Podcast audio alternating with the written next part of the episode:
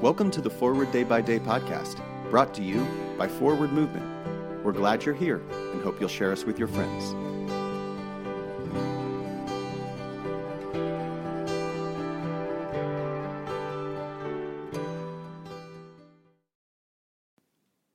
Today is Saturday, May 27th, 2023.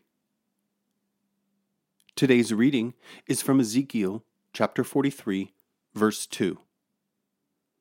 And there, the glory of the God of Israel was coming from the east. The sound was like the sound of mighty waters, and the earth shone with his glory. My grandmother was into her 80s before she saw the ocean for the first time. I can still recall the look of glory on her face when her feet touched the sand of Huntington Beach, and she heard the thundering sound of mighty waters for herself. My wife and I moved to Huntington Beach less than a year before her visit, and we loved living by the ocean. But for all the times we visited the beach or drove along the Pacific Coast Highway, I never experienced such a clear moment of transcendence. I marveled at the scenery, but I missed the glory of it all. The glory that was there so plainly for my grandmother.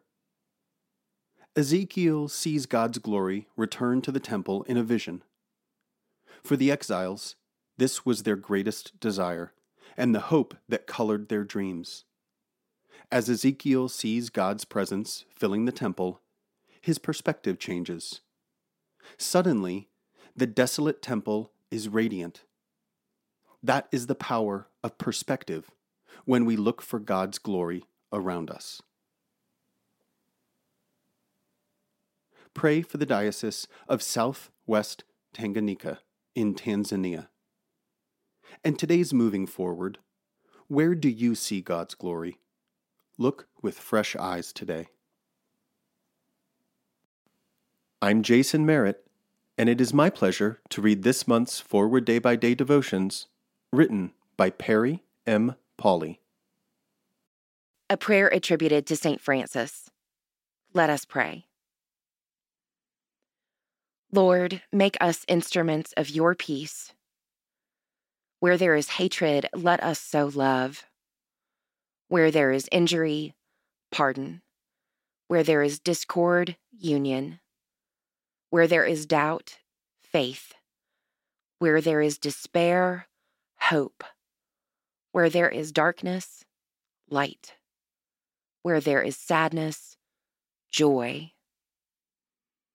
Grant that we may not so much seek to be consoled as to console, to be understood as to understand, to be loved as to love.